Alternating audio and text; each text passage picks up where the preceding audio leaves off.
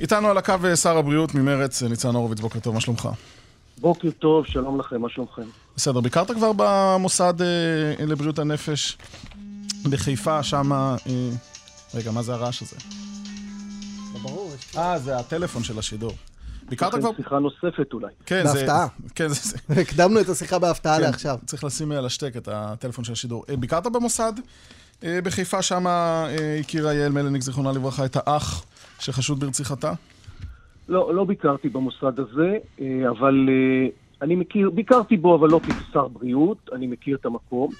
אבל אתמול קיימתי פגישה של בכירי המשרד, כינסתי אותם כדי לדון ב, באופן שבו אנחנו יכולים להבטיח שמערכת הבריאות אה, תישאר מקום בטוח לאנשים, בטח אנשים חלשים, אנשים שהם תלויים במטפלים, לברר בדיוק מה הנהלים לגבי גבולות בין מטפל ומטופל, כדי להבטיח שגם כל תלונה תטופל, ומעבר לזה לא צריך לחכות שתגיע תלונה, אלא שאנשי המקצוע במקומות האלה, ואגב זה לא רק בתי חולים לבריאות הנפש, זה גם מוסדות גריאטריים, זה גם בתי חולים כלליים, בכלל במערכת הרפואה יש מצבים שמטופל או מטופלת נשארים אה, תלויים במטפל.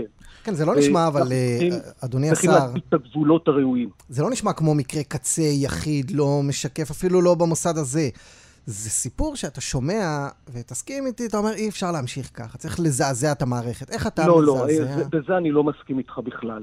אה, צריך להיזהר, לא לעשות כאן איזושהי הכללה גורפת ולהטיל את זה על כלל מערכת הבריאות, או על האחיות, או על הרופאים, או על אנשי המינהל במקומות האלה, זה ממש לא נכון. לא, אבל מה מדובר מה? במערכת, מדובר במערכת שגם ככה היא חנוכה והיא מורעבת והיא סובלת משנים של הזנחה ומסטיגמה קשה.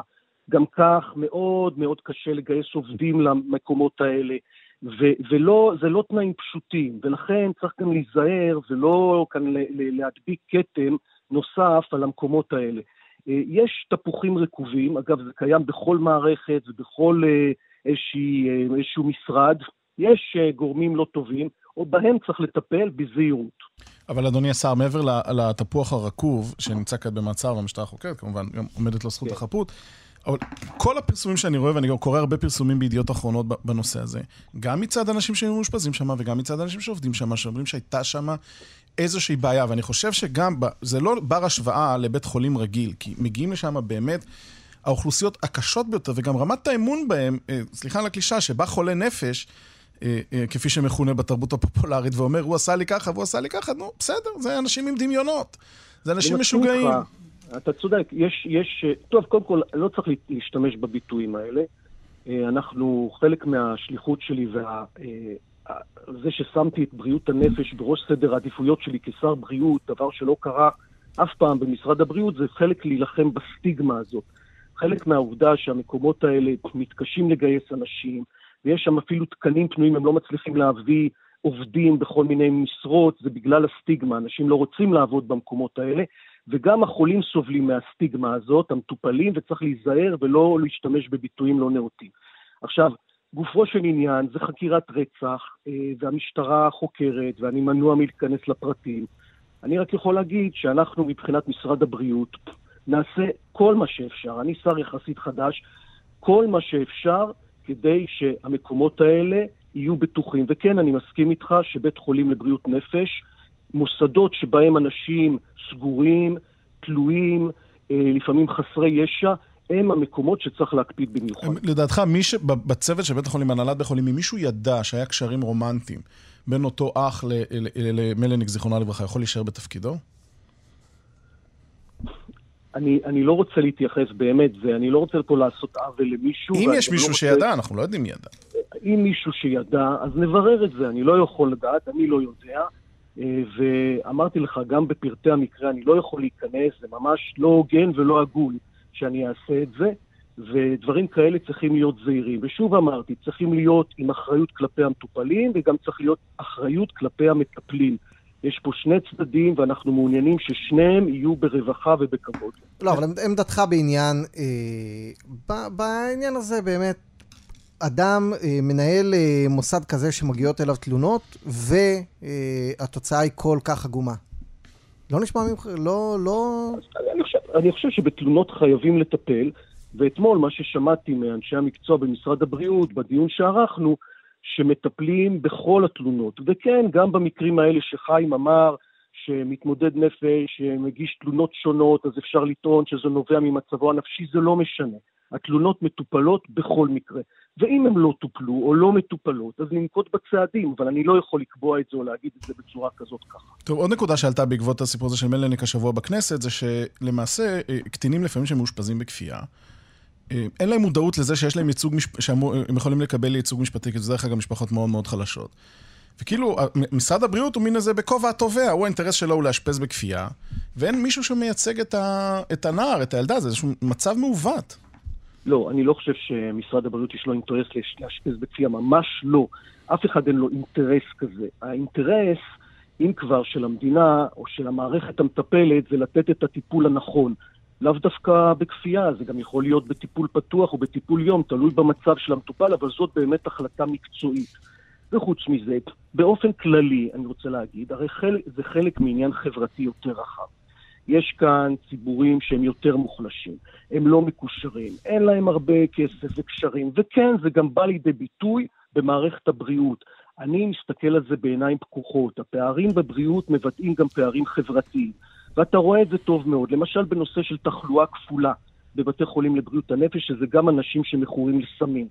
זה מאוד מחמיר את הבעיה. וה, והגישה שלי היא לא להסתכל רק על הנקודה הקטנה של מוסד כזה או אחר, אלא להסתכל על העניין החברתי כולו. בישראל יש פערים קשים ביותר מבחינה חברתית וכלכלית, ואיפה שאתה רואה את זה הכי כואב, זה במערכת הבריאות. כן. אה, עניין אחר, שוחחת עם אה, ראש הממשלה בנט אה, על ביקורך השבוע אצל אבו מאזן?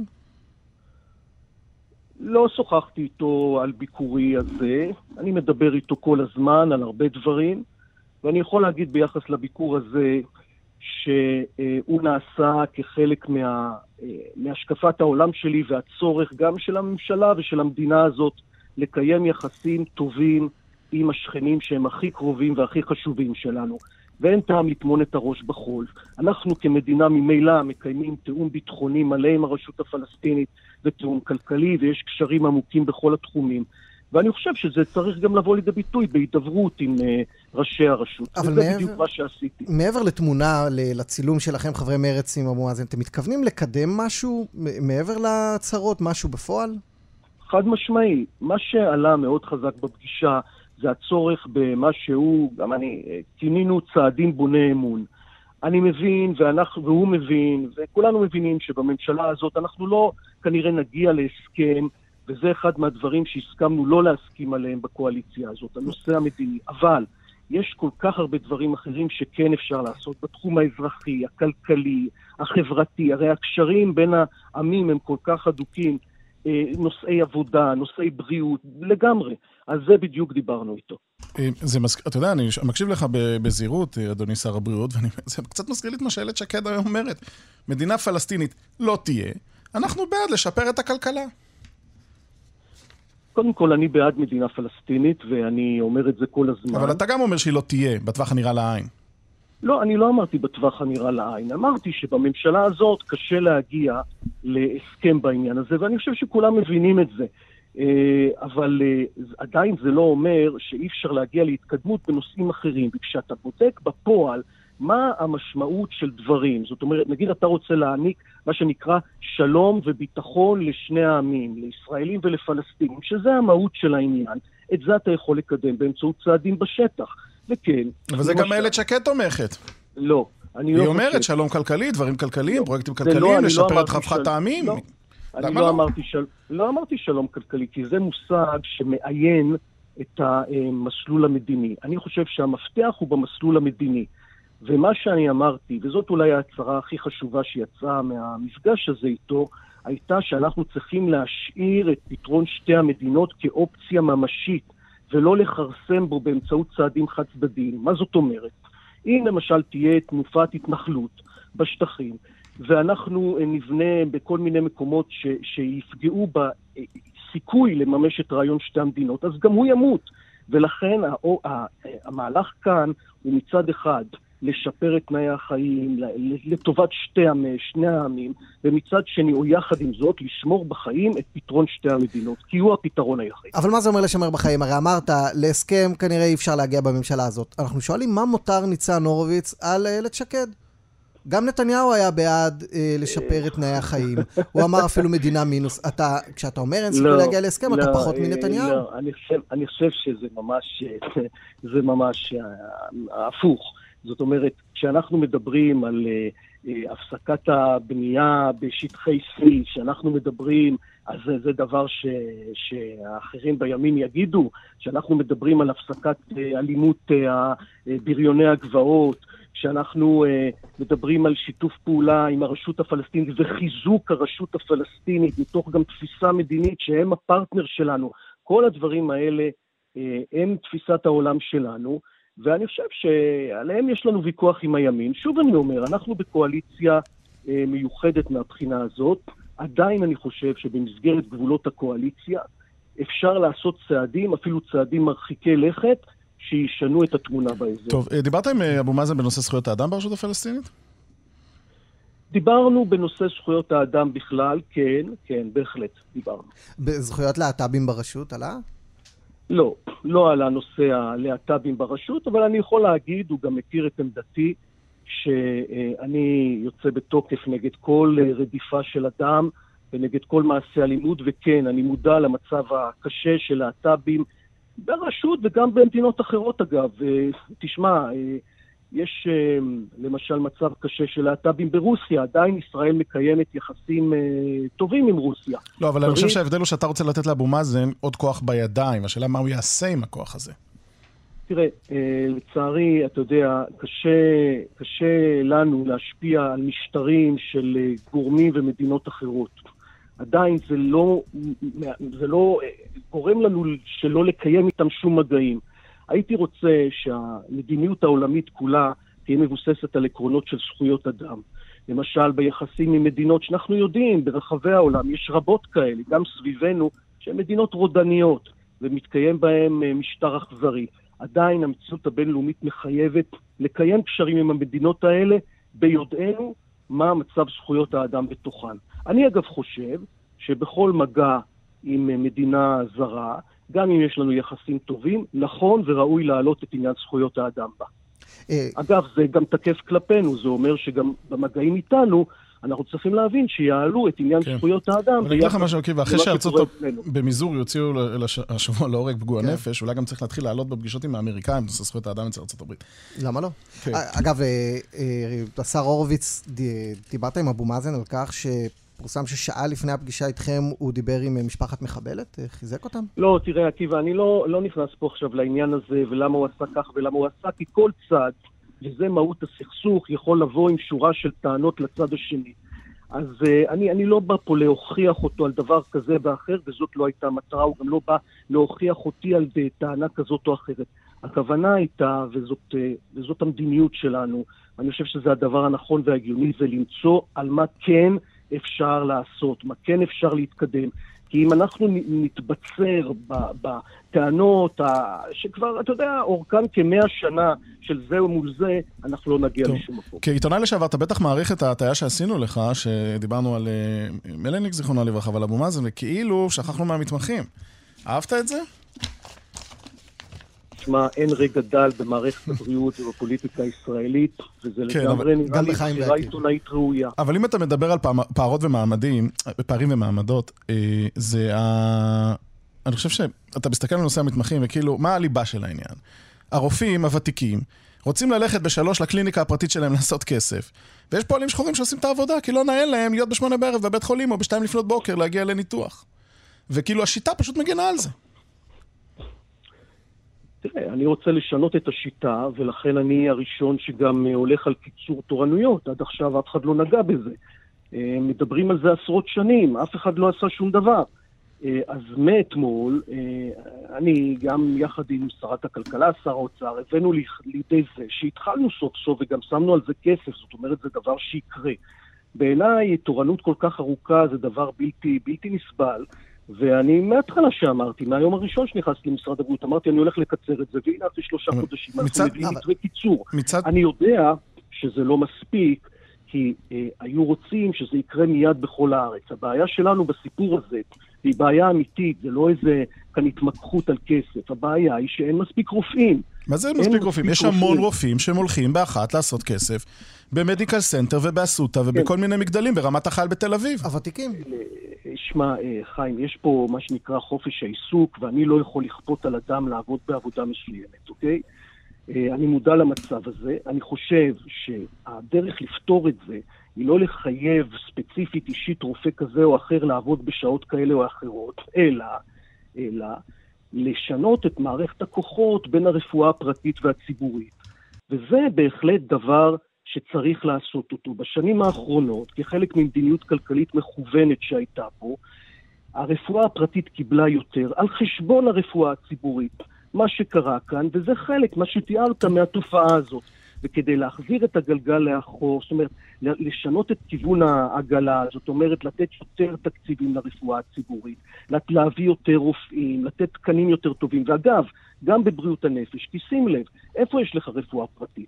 בגריאטריה אין רפואה פרטית, בבריאות הנפש אין רפואה פרטית. יש בדברים הרווחיים, בניתוחים כאלה ואחרים, שאפשר לעשות אותם בכל מיני מקומות.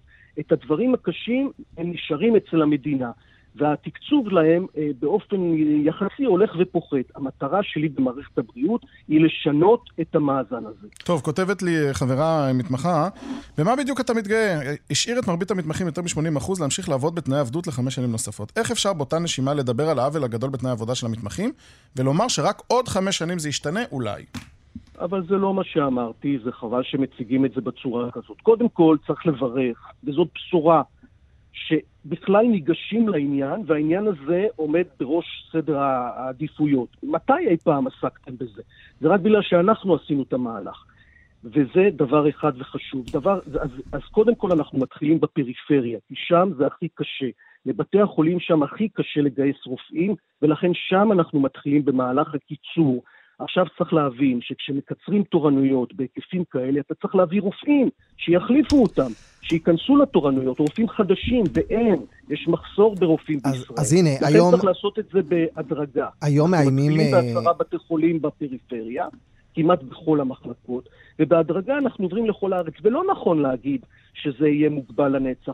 במפורש כתוב שעד שנת 2026 ייכנס, וזה כתוב, זה כרגע החוק, שזה ייכנס לכל הארץ ולכל המתמחים בכל המחלקות. אבל אדוני השר, 2,600 כמעט מתמחים מארגון מרשם מאיימים להתפת... להגיש מכתבי התפטרות היום בצהריים. יש לכם תוכנית מה עושים במקרה שהם באמת יתפטרו?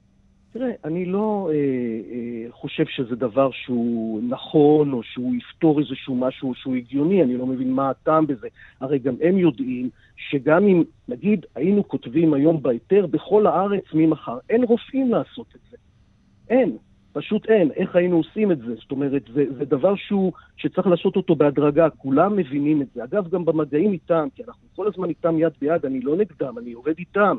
אני למעשה מיישם את מה שהם רצו כל השנים, הם מבינים שאין מספיק, אה, אנחנו הולכים בהדרגתיות. עכשיו, אני רוצה גם כאן להרגיע, זה לא איזה משהו שאנחנו עושים צעד ואחר כך כלום.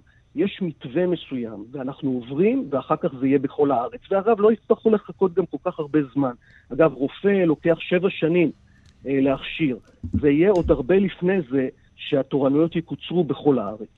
טוב, אה, אדוני שר הבריאות, אה, איש מרץ, יושב ראש מרץ, ניצן הורוביץ, תודה שעלית אצלנו. תודה רבה לכם ובוקר טוב. תודה.